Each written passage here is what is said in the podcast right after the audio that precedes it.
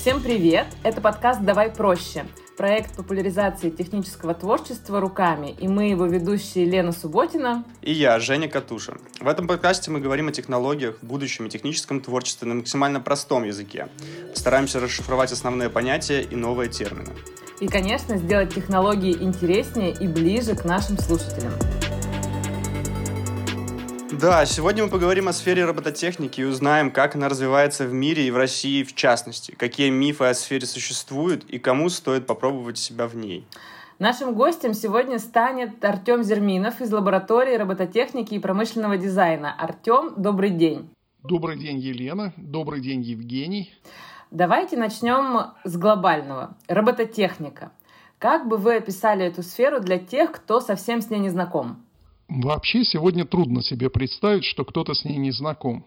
Еще труднее себе представить, что тот, кто с ней не знаком, будет слушать ваш подкаст. И тем не менее, давайте все-таки попробуем определить, что такое робототехника. С одной стороны, робототехника – это один из составляющих элементов, формирующийся на наших глазах новой технологической платформы – элемент, э, который наряду с другими элементами, такими как новые материалы, компьютер-сайенс, новая биология, формируют новый технологический уклад нашей жизни, но и новые социально-экономические отношения, которые будут для этого уклада характерны. С другой стороны, робототехника – это прикладная наука, которая занимается исследованиями и разработками в области кибермеханических систем – роботикс – еще одно значение – это новая образовательная дисциплина, новый образовательный предмет, в котором роботы выступают в двоякой функции. С одной стороны, как предмет изучения, а с другой стороны, как средство обучения.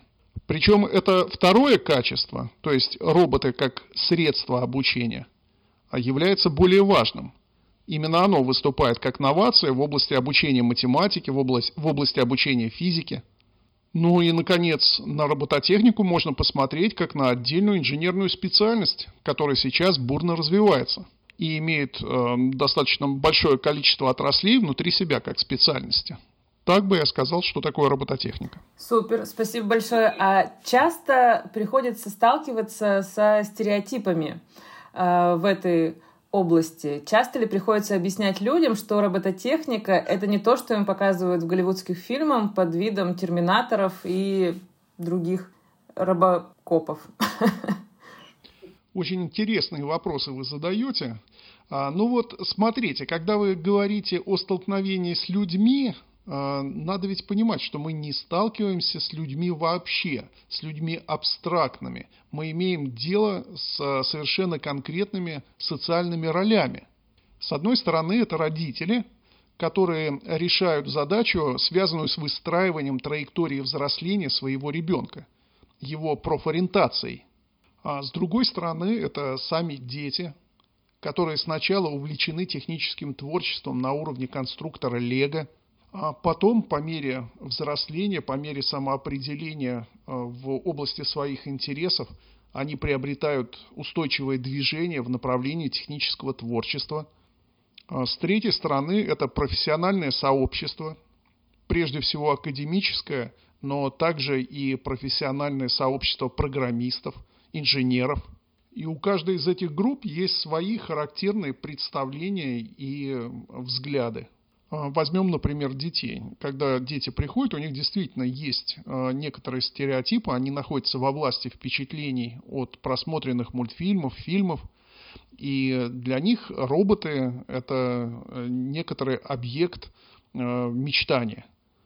Мы стараемся не разрушать вот эту иллюзию, а наоборот показывать, что то, чем они занимаются, это как раз и есть прямой путь к тому, о чем они мечтают по мере взросления они забывают то, из-за чего пришли заниматься, и продолжают заниматься, потому что они уже знают чем больше, чем сверстники вокруг, а, знают а, то, э, что другим недоступно.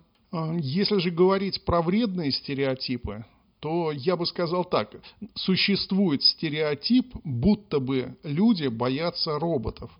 Мы, честно говоря, с этим никогда не сталкиваемся. А, это скорее искусственно создаваемый миф а, о том, что есть такой стереотип. Это примерно такой же миф о том, что есть стереотип о религиозных фанатиках, которые, если что, вдруг начинают сразу все, всех несогласных сжигать. С другой стороны, есть искусственный интеллект, который стоит только ослабить внимание, сразу выходит из-под контроля. К слову сказать, последний шедевр Ридли Скотта как раз и построен вот на таком противопоставлении. То есть, с одной стороны, религиозные фанатики, а с другой стороны, искусственный интеллект, который выходит из-под контроля. А, и можно сказать, что нигде, кроме Голливуда, а, вот эти мифы, а, собственно говоря, не живут. То есть взаимодействие с реальными людьми Э, с представителями разных социальных ролей не дает нам э, оснований считать, что у кого-то из них есть вот такие какие-то стереотипы. Мы с ними не сталкиваемся. А как называется фильм Ридли Скотта? «Возвращенные волками».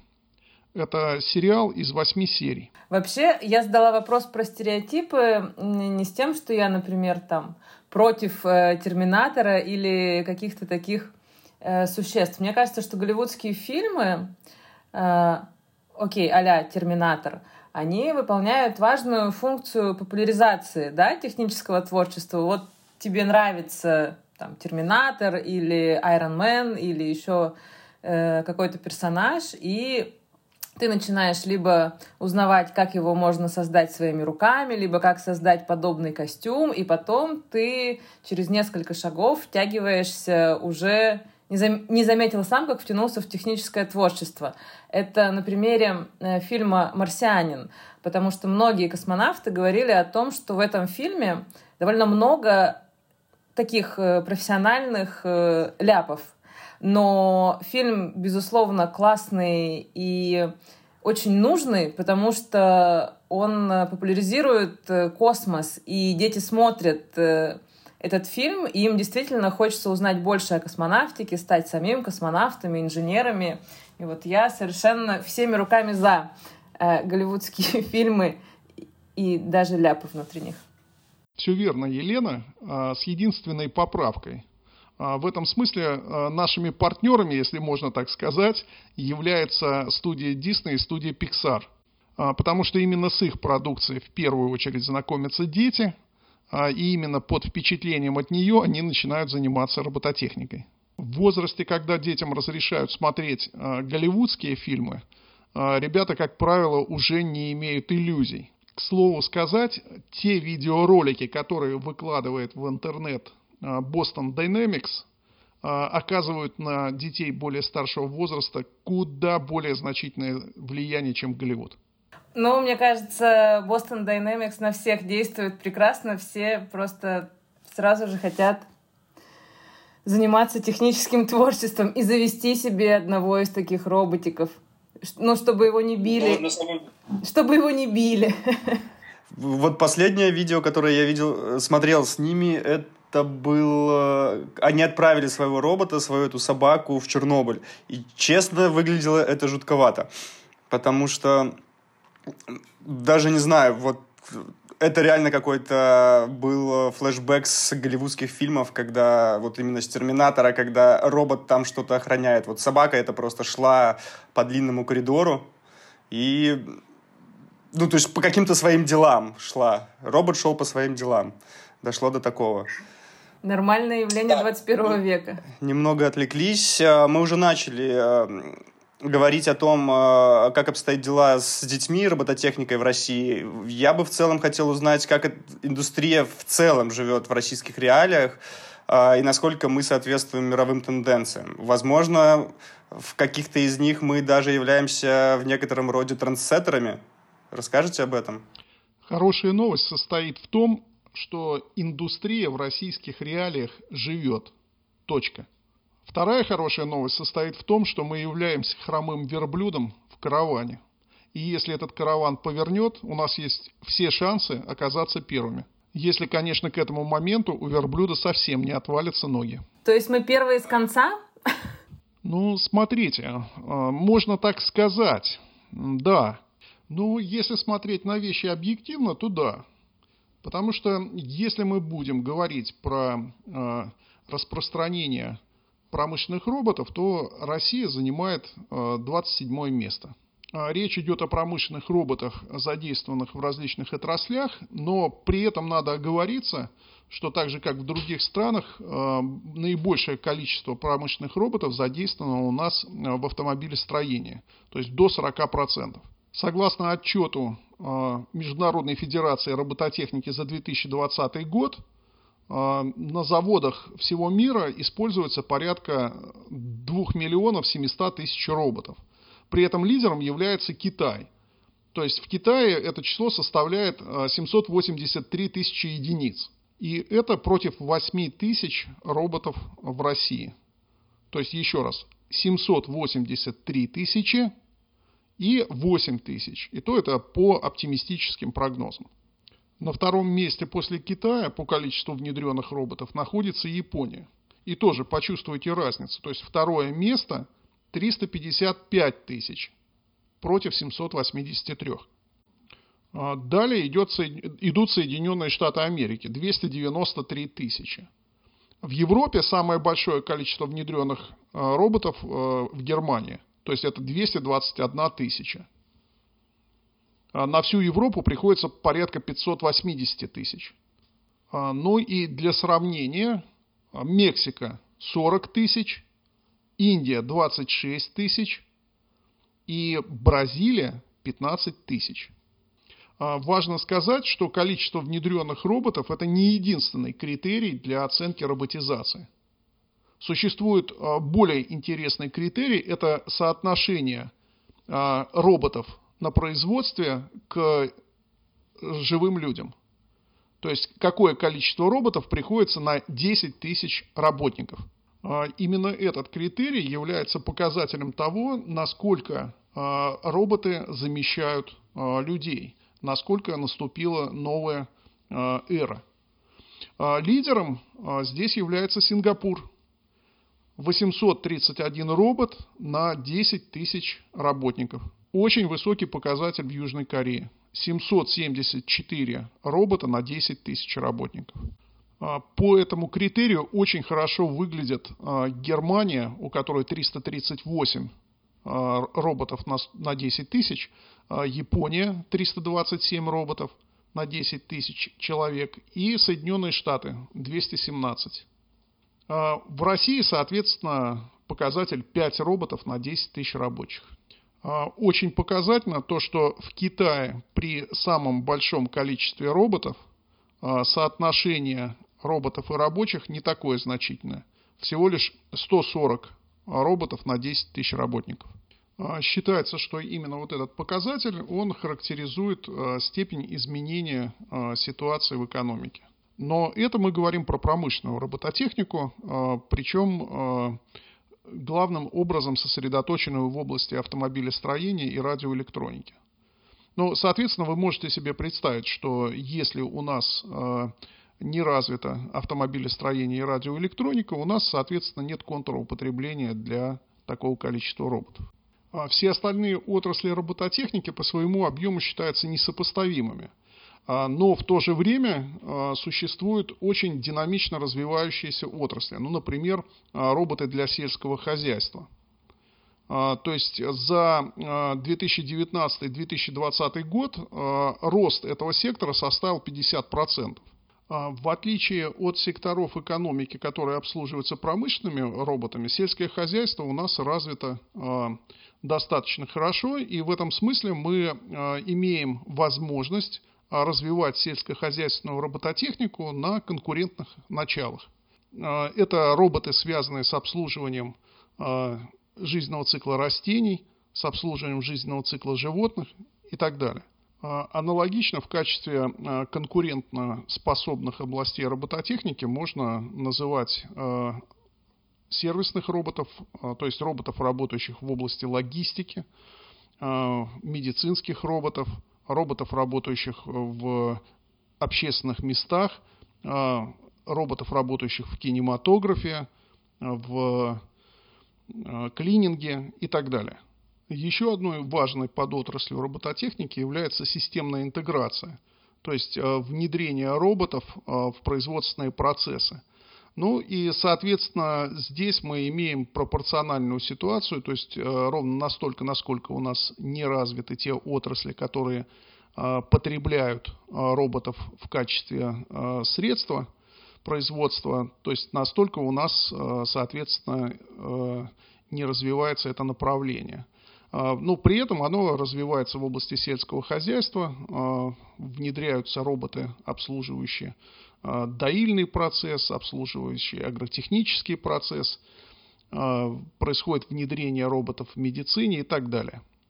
То есть, подводя итог, можно сказать, что у нас существуют отрасли, которые позволяют нам поддерживать и развивать необходимые компетенции – и э, в этом смысле оставаться в игре э, в ожидании э, изменения ситуации. А изменения в ситуации произойдут в силу логики развертывания тех трендов, которые сегодня есть в промышленной робототехнике. Роботы развиваются в направлении упрощения управления ими и программирования их, что само по себе влечет за собой снижение стоимости их внедрения – а, второе. Роботы развиваются в направлении повышения гибкости их использования. То есть, если сегодня роботы привязаны а, к определенным а, функциям в рамках производственного процесса, то робототехника развивается в направлении, когда роботы будут иметь многофункциональный характер и будут гибко перепрограммироваться в зависимости от тех задач, которые человек им поручает. А по мере развития алгоритмов машинного зрения и свободного захвата а, снижается требование к точности а, всего технологического процесса как неизбежного условия и необходимого условия для внедрения робототехники. Грубо говоря, вы не можете внедрять роботов там, где при производстве требуется подработать напильником. Еще одной важной тенденцией является Э, использование роботов в условиях, где для них не создается специальных выделенных мест. То есть, где алгоритмы э, позволяют остановить производственный, момент, э, производственный процесс в любой момент, чем обезопасить человека.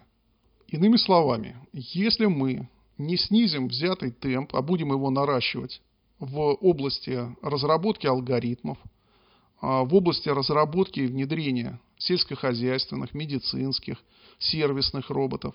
Если мы продолжим заниматься хотя бы с тем же темпом наращиванием промышленных роботов, мы неизбежно дождемся ситуации, когда сама логика развития отрасли а, ликвидирует а, вот этот серьезный разрыв, который сегодня а, экспертами оценивается как отставание в 10 лет. А, ну, чтобы было понятно, можно привести такую аналогию. Япония и Германия построили свою промышленность и свою экономику на расчищенных Второй мировой войной площадках. В то время, когда Советский Союз вывозил трофейное оборудование предыдущего поколения и на его основе создавал промышленность, а в Германии и в Японии а, создавались новые а, технологические линии на основе американских разработок. В результате эти страны получили более продвинутую инфраструктуру. А, и мы можем рассчитывать, что такой сценарий для России тоже возможен. В том случае, если к моменту, когда произойдет изменение технологий, в России сохранится предпринимательская активность. То есть, а для этого нужно, чтобы была соответствующая социально-экономическая ситуация. А, но надо сказать, что нашу организацию вся эта ситуация интересует с точки зрения представлений о том, к чему мы должны готовить детей. То есть наш клуб, опираясь вот на ту картину, которую я вам изложил, а, выработал соответствующую стратегию подготовки. Наша стратегия состоит в том, чтобы организовать обучающий процесс а, вокруг а, проектирования инженерных систем а, и готовить тем самым технологических предпринимателей. Мы учим детей техническому творчеству в направлении создания ими робототехнических систем. Потому что когда мы сегодня говорим роботы, мы должны понимать, что беспилотные автомобили – это тоже роботы, что составы, беспилотные составы метрополитена – это тоже роботы, что ступени ракеты «Дракон», сажающиеся, садящиеся простите, на платформы в океане – это тоже робототехнические системы. То есть сегодня любая инженерная система становится а, робототехнической. А, поэтому мы сегодня говорим, что киберфизические а, объекты формируют вокруг нас новую среду. И тогда процесс подготовки детей в кружках – это не просто процесс подготовки к тому, чтобы они заняли свое место в какой-то производственной системе – это вообще процесс подготовки их мировоззрения к жизни в других условиях. А, и в этом смысле, а, ну, например, вот раньше деревенские дети выгодно отличались от городских тем, что имели представление о природе происхождения продуктов питания и тех усилий, которые необходимо затратить для их производства. А, если сегодня наши дети не будут иметь представления о природе киберфизических объектов, то а, завтра а, в условиях, когда это будет составлять среду их обитания, их картина мира будет дефициентна, она будет ущербна. То есть, если у них не будет представлений о киберфизических, киберсоциальных, кибербиологических объектах, которые живут на основе саморегулирования, программируемого саморегулирования, то независимо от того, в какой области они будут трудиться и чем будут заниматься, а, они столкнутся а, с, некоторой, а, с некоторым непониманием. У меня такой вопрос в продолжение этому. Есть ли какие-то примеры конкретной организации, которые топ, наверное, в уровне роботизации, даже не знаю, как, как здесь правильно, роботизации. Робототехники? Да, я имею в виду самые оснащенные в России компании, можно прямо назвать их. Промышленные? Да любые. Я знаю о том, что есть э, склады логистические с различными системами, э, очень крутые, которых, например, нет аналогов. Ну, аналоги, может, и есть, но они сделаны прямо по современным стандартным. Может быть, и есть какие-то те же агрокомпании, ну, сборочная цеха, я думаю, говорить не стоит о них, потому что это все-таки э, не, не российские компании, э, ну, вот в таком, в общем понимании. Но в целом примеры компаний, да. А, ну вот смотрите, я не берусь оценивать уровень развития тех или иных российских компаний. А, я знаком с э, создателями компании Эдес Робототехника. Я был у них на предприятии. А, я видел тех промышленных роботов, которые они создают, видел медицинское оборудование, создаваемое ими, видел команду. То есть, э, ну вот взаимодействие с подобными командами внушает э, некоторый оптимизм. Э, в этом плане я знаком с тем, что происходит в лаборатории Иннополиса университета, благо он рядом, и я являюсь членом методического комитета Олимпиады Иннополис Open. Ну, мы можем э, знать, э, что происходит э, в технопарке Сколково, э, в том числе потому, что взаимодействуем с некоторыми из резидентов. Э, но э, в целом, э, конечно, характеризовать э, все предприятия, сравнивать их я не готов. Э, ну вот, судя по прессе, в области промышленной робототехники работают такие компании в России, как э, Aripix Robotics, Bit Technologies – Byte Robotics, Hamster Robotics, Arcadim Pro, Norma IS, Robotech System, русские роботы, ну, уже упомянутый мной Эдос, робототехника. А, в области сельскохозяйственной робототехники Agro Robotics System, Aurora Robotics, Agropolis, Cognitive Technologies. В логистике прежде всего Яндекс, Сбер, Киберсклад, RoboCV – ну и надо сказать, что, а, наверное, как всегда, у нас основное развитие происходит в а, военной робототехнике. То есть, а здесь, собственно говоря, только посвященные могут об этом судить и говорить. Мы можем видеть какие-то проявления в области робототехники, связанных с МЧС, с аварийно-спасательными роботами – Вот. Но я думаю, что основные достижения у нас в области оборонки. Спасибо. А расскажите, пожалуйста, подробнее про деятельность э, лаборатории робототехники и промышленного дизайна. И особенно про кружок робототехники RoboLand. Чем там занимаются школьники и какие навыки они приобретают, э, как туда попасть? А, спасибо большое за вопрос. А, он для меня очень значим, потому что я и мой партнер Александр Четвергов, мы несколько лет жизни своей посвятили этому проекту. А, мы его начали в 2015 году. А, в этот период мы для себя а, определялись с тем, чем нам предстоит заниматься в ближайшие 10 лет и понимали, что это занятие должно помогать нам вписываться в новый формирующийся технологический уклад. При этом для нас важным было, чтобы мы ну, могли принести какую-то пользу, оставить какой-то след – а, тогда мы для себя определили, что это будет образовательная робототехника. А, я к этому моменту имел а, богатый опыт управления персоналом, имел опыт педагогической деятельности в различных корпоративных университетах.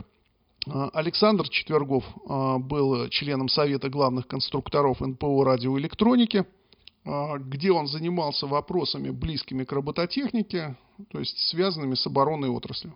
А, и вот в тандеме мы начали заниматься а, детьми, сначала своими и своих знакомых, а, потом по мере того, как стали приходить успехи, стали приходить люди, до этого нам незнакомые, сформировался семейный клуб, в котором вместе работали дети и родители – а, возникла очень интересная среда, то есть где отцы могли а, вовлекать своих сыновей а, в свою профессиональную практику. С самого начала, с 2015 года, мы поняли, что важнейшим элементом для построения образовательных программ являются олимпиады в которых, собственно говоря, как в капле воды видны все те достижения, Э, которые э, в данный момент э, имеются в разных частях страны в области образовательной робототехники, и которые, собственно говоря, являются таким моментом истины относительно того, чему и как мы сами учим наших детей. Я считаю, что нам крупно повезло что, в том, что самое престижное и масштабная Олимпиада а, проходила в непосредственной близости от Казани несколько лет а, на территории университета Иннополис. Я говорю о национальном этапе Всемирной робототехнической Олимпиады. А, эта Олимпиада имела очень сложную систему отбора, имела очень незначительные квоты на каждом из уровней отбора. Отбор начинался на региональном уровне, Потом проходил э, отбор в сборную республики. А после этого был национальный этап. После этого э, есть отбор, связанный с отбором в сборную страны. И последний финальный отбор – это, собственно говоря, непосредственно международный финал, который проходит на территории разных стран.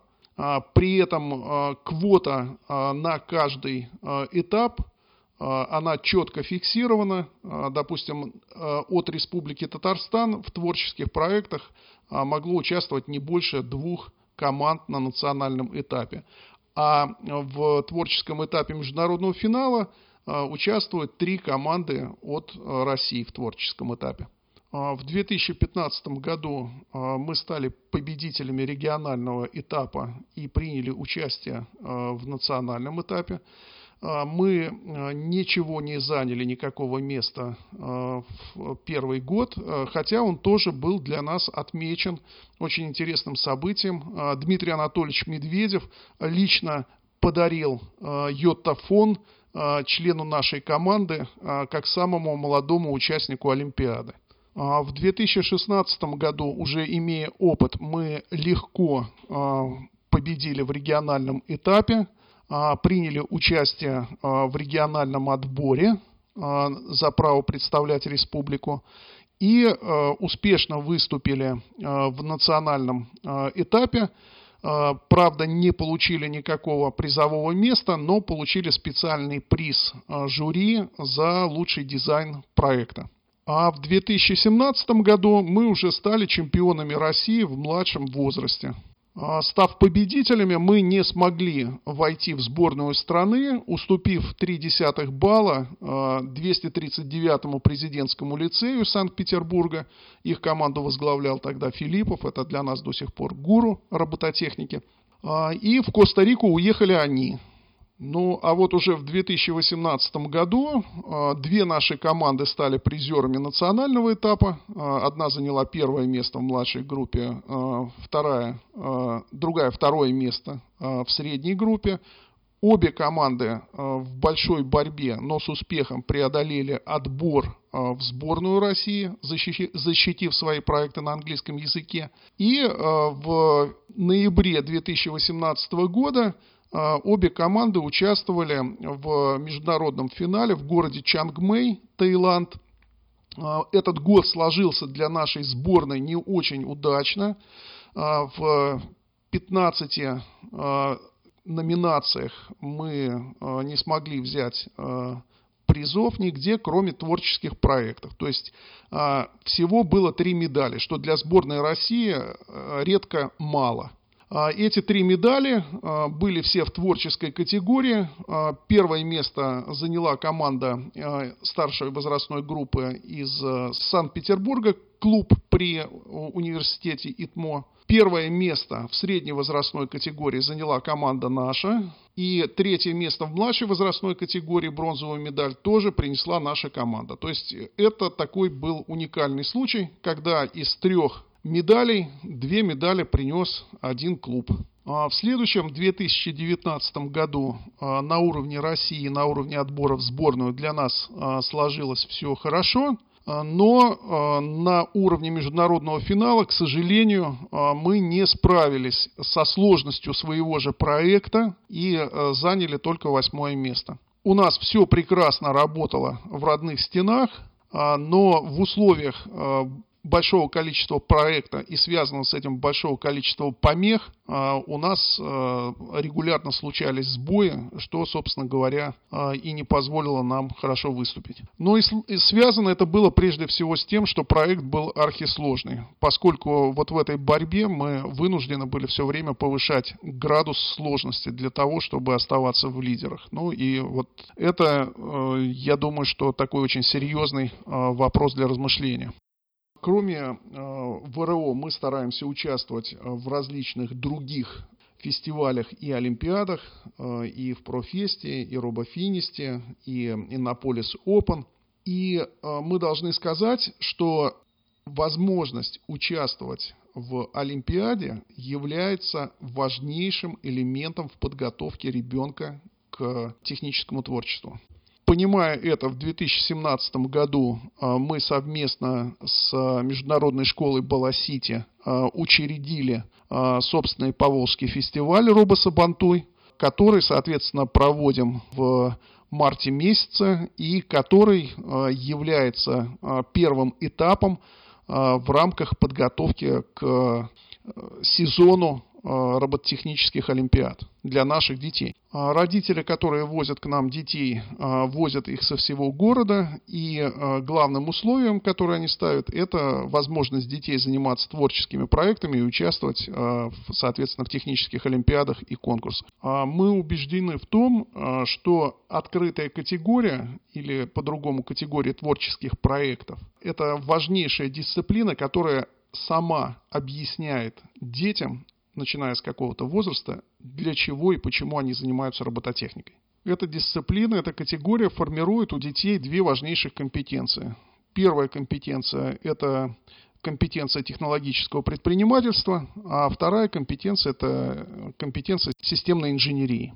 А, и в этом смысле мы э, считаем, что э, школа творческих проектов – это школа будущих технологических предпринимателей. Потому что переход от творческих конкурсов, фестивалей и олимпиад робототехнических к хакатонам и конкурсам стартапов происходит для детей незаметно. А мы сегодня, например, видим, как подросшие наши ребята успешно участвуют в хакатонах. А, а другая важная компетенция, как я сказал, это системная инженерия. То есть это, во-первых, взгляд на окружающий мир как на э, систему социально-техническую и взгляд на свое действие как на внесение изменений в эту систему. И в этом смысле они создают систему, которую встраивают э, в другие системные отношения более высокого порядка. То есть это очень важно. Это техническое творчество не в отрыве от э, ситуации, не в отрыве от системных отношений, не следование просто за фантазией. Это техническое творчество, которое учитывает необходимость встраивания проектируемой робототехнической системы в другие системные отношения более высокого порядка. Можете ли вы вспомнить какие-то интересные проекты ваши? Возможно, что-то вы уже начали, возможно, что-то завершили. А, может быть, какие-то проекты а, получили акселерацию, либо развитие, может, нашли инвесторов, что-нибудь такое? Спасибо за вопрос. А, не далее, чем сегодня утром. Один из родителей ребенка, участвовавшего в 2018 году в финале Международной Олимпиады в Чангмее, а, с проектом «Вегетариум», овощевыращивательная машина, сбросил мне ссылку на стартап News, на американский стартап Vega 1. Это а, проект, который полностью до точности повторяет а, наш проект в его первом варианте, связанным с тем, что робот различает степень зрелости помидоров, а, манипулятор двигается по направляющим и собирает созревшие помидоры. Этот стартап 2018 года. И в этом стартапе мы не видим ничего того, а, чего бы не было сделано в нашем проекте. Больше того, а, в их первом варианте он значительно имеет меньше функций. Как я уже сказал, он имеет столько же функций, сколько имел наш робот в первом варианте. И мы понимаем почему. Потому что и наш проект, и этот проект выполнялся э, в идеологии Agile, где очень важно создать первый прототип, который будет нести в себе ключевую функцию. И уже в следующих переделах наращивать его. То есть они сейчас находятся на уровне первого рабочего прототипа. Но и это здорово, конечно. То есть мы смотрим на него как на э, возможную нашу реализацию. И в этом смысле мы прекрасно себе понимаем, а, как этот проект будет а, развиваться дальше, буквально по шагам. То есть какие функции будут появляться в каком порядке. Этот проект а, привлек 2 миллиона 300 тысяч долларов на первом раунде пассивного инвестирования. Другой проект, э, который хотелось бы упомянуть, это проект э, умных логистических центров. А, то есть этот проект разрабатывался тоже в рамках э, решения проблемы, связанной с борьбой с голодом как способ контроля за сохранностью продуктов э, в процессе их перемещения, их жизненного цикла от момента создания до момента реализации. Э, соответственно, проект предполагал э, разработку блокчейна, смарт-контракта как способа фиксации состояния продукции, продуктов питания в момент передачи их с одного, из одного логистического центра или из одной логистической функции к другой. А, например, в момент перегрузки с автомобиля а, на склад или а, с парохода порт. Этот проект привлек внимание специалистов, занимающихся вопросом блокчейна, то есть они приглашали нашего воспитанника принимать участие в дальнейшем развитии этого проекта в рамках их платформы. А, но а, очевидно, что а, это лежит пока за пределами интересов наших воспитанников. Ну, очень важно понимать, что мы работаем с детьми и подростками. И вот этот вот переход, о котором очень много говорят, от проекта как модели к проекту как стартапу, то есть он сегодня лежит за пределами их и нашей компетенции. То есть надо понимать, что они являются школьниками и на них э, очень сильно э, давят э, условия школы в том числе. Потому что преподаватели, администрация заинтересованы в том, чтобы они оставались в этом статусе, заинтересованы в том, чтобы они принимали участие в школьных мероприятиях, в школьных олимпиадах, и они ну, определенным образом давят на них. Но кроме того, э, родители, в свою очередь, тоже хотят, чтобы дети нормально закончили школу. А, поэтому школа показывает, что нельзя пропускать занятия, нельзя игнорировать школьные заботы. Поэтому это, конечно, звучит очень заманчиво, как из школьного э, проекта э, участника Олимпиады сделать реальный стартап, э, но на самом деле вот инфраструктуры подобной ее как бы пока не достает. То есть не очень понятно, каким образом осуществляется вот этот переход. А, ну вот в качестве примера могу сказать, что в процессе создания проекта «Вегетариум» мы неоднократно обращались к администрации совхоза «Майский». Э, совхоза, который является лидером в области выращивания овощей на основе современных технологий. Э, мы не нашли понимания, то есть нас не допустили э, на экскурсию, мы не могли познакомить детей с тем, как на самом деле происходит вот этот процесс.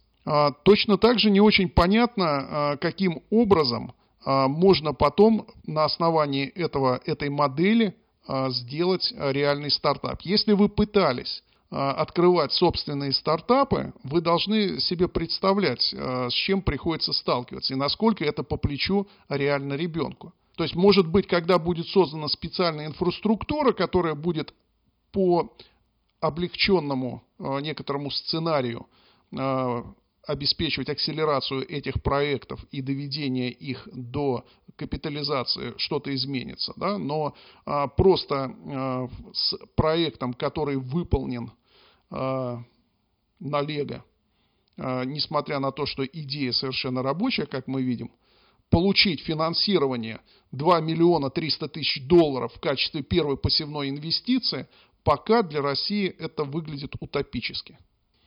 А, поэтому, когда в рамках а, методических комитетов Олимпиады, Профест а, или движения, кружкового движения руками начинает обсуждаться связь между проектированием в клубах и реальным производством, необходимо всегда иметь в виду, что большинство производств вокруг испытывающих проблемы – являются представителями уходящего технологического уклада. Соответственно, если мы не игнорируем системность, а мы ее игнорировать не можем, если мы обучаем этому детей, мы четко понимаем, с чем связаны их проблемы, и э, что эти проблемы не решаются э, проектными методами.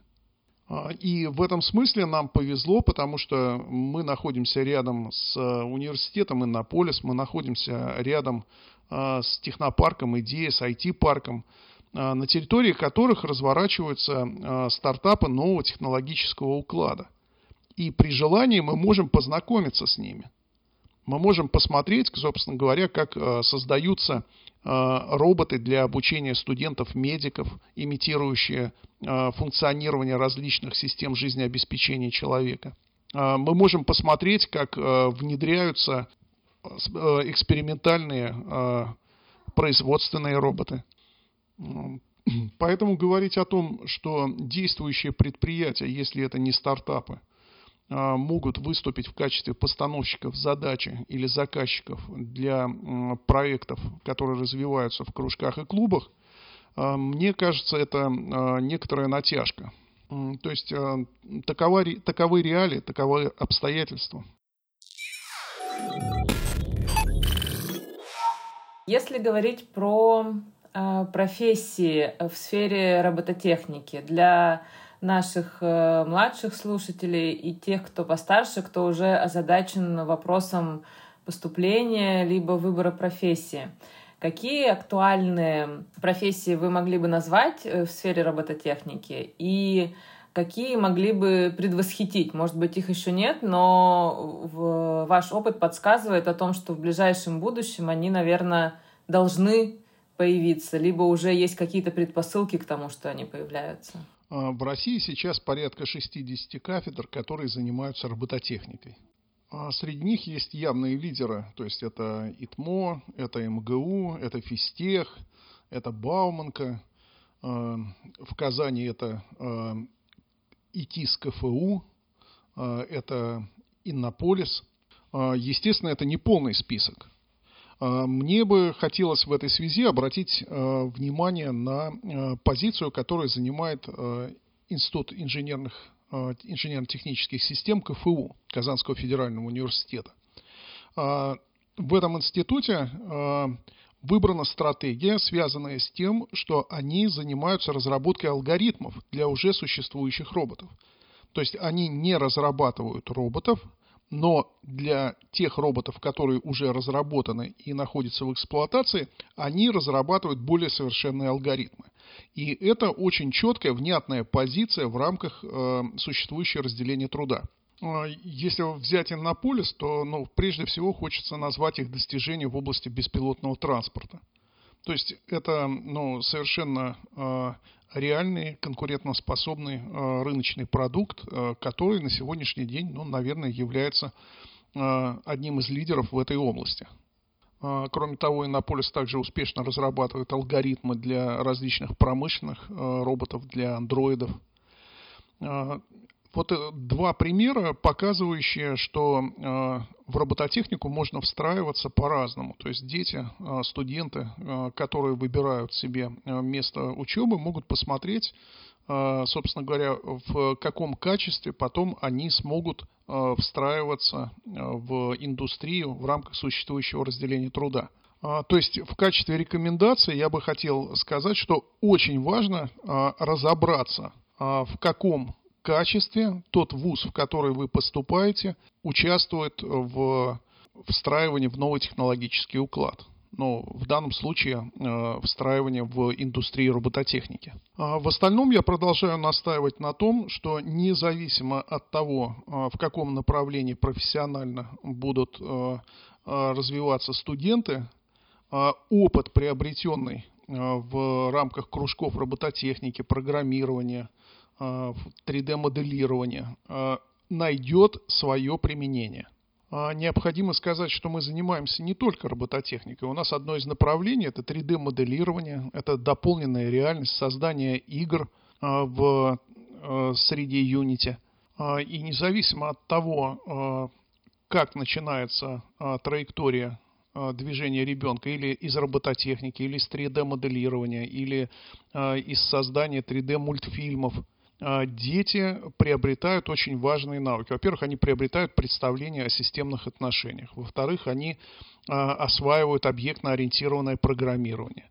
А, в-третьих, они приобретают точку зрения, которая позволит им увидеть возможности применения того, что они получили в той области профессиональной деятельности, для которой они будут себя готовить. А если перейти от э, образования к конкретным профессиям, то получается, что есть ли у них какие-то наименования? Ну, то есть э, я работаю в сфере робототехники. Понятно, что там работает уже ну, на производстве, на каком-то проекте, скорее всего, работает некая команда. И вот э, мы знаем о том, что есть э, 3D-дизайнеры, э, например, да, есть э, ребята, которые, занимаются дополненной реальностью, есть э, чисто технари, инженеры, есть вот программисты, а есть какие-то интересные э, наименования ныне существующих этих профессий, и есть ли предпосылки к тому, то, что вот э, скоро еще появится вот такая профессия, не знаю, еще дальше, если смотреть там виртуальной реальности или каких-то таких трендовых историй? А, ну, смотрите, а, представление о профессиях, как а, том, что вы получаете, что вас потом кормит, уходит в прошлое. То есть в ближайшее время люди в течение жизни будут получать много разных профессий. И основной навык, который они приобретают, это навык учиться. Степень сложности того, чему они будут учиться, закладывается тем, чем они занимались в период своего взросления. А, безусловно, новые профессии будут появляться все время, поскольку они следуют за развитием средств производства, за развитием технологий. А, во-вторых, а, те профессии, с которыми мы знакомы, будут меняться до неузнаваемости. Ну, возьмем самую простую профессию, которая профессией-то не считается. Возьмем профессию таксиста. Но обратите внимание, как она изменилась за последние годы. То есть таксисты неожиданно оказались включенными в очень сложные и передовые процессы, связанные э, с э, геопозиционированием, связанные с навигацией, с обменом данными, с расчетами безденежными, простите, с цифровыми расчетами, да, с клиентом и так далее. То есть, казалось бы, маргинальная, извините, не хочу обидеть таксистов, профессия, но оказалась в центре изменений.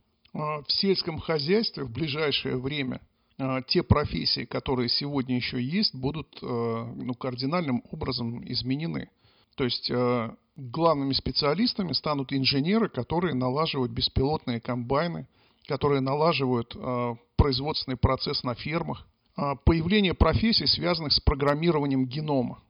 То есть навыки программирования человек будет получать э, в процессе своей учебы в школе, в процессе занятий в кружках дополнительного образования. Артем, а расскажите напоследок о своем проекте э, «Поколение индустрии 4.0». Вообще, что это такое и для кого он создан?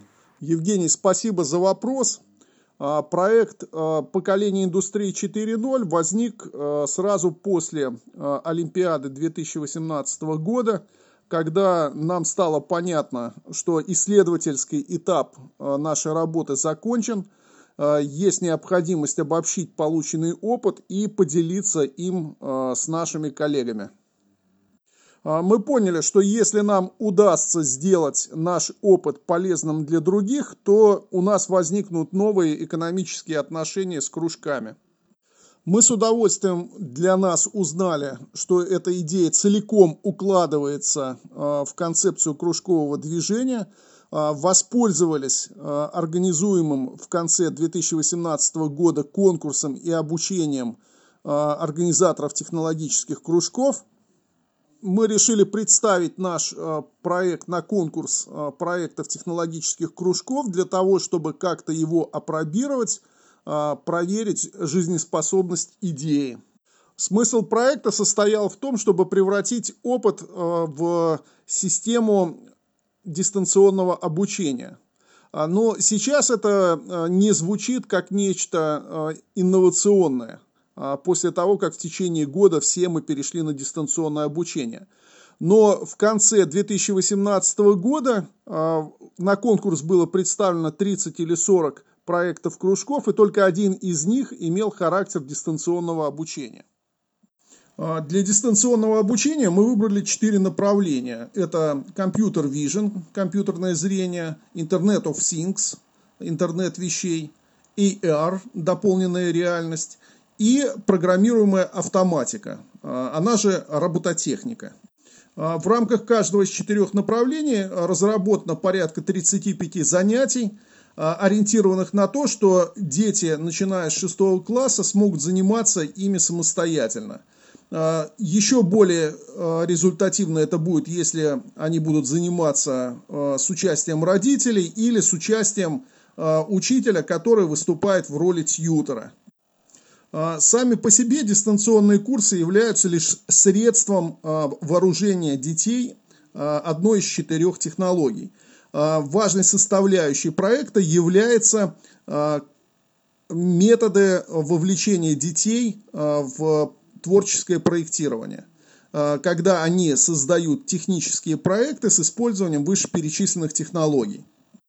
Ну и по нашему замыслу этот проект должен стать учебно-методическим комплексом, когда любой взрослый может организовать кружок технического творчества – используя предлагаемые занятия и систему тестирования для того, чтобы вооружить ребенка соответствующими знаниями в области технологий и, руководствуясь э, последовательным алгоритмом организации проектной деятельности, принять участие в творческом конкурсе Олимпиады или фестиваля по робототехнике. Э, кроме того, проект предполагает техническую поддержку э, образовательной деятельности – и э, средства включения в коммуникацию, включения в комьюнити. Э, это то, что связано с проектом и о чем мы сейчас до его завершения можем говорить. Спасибо, Артем. А, большое спасибо за проявленный интерес.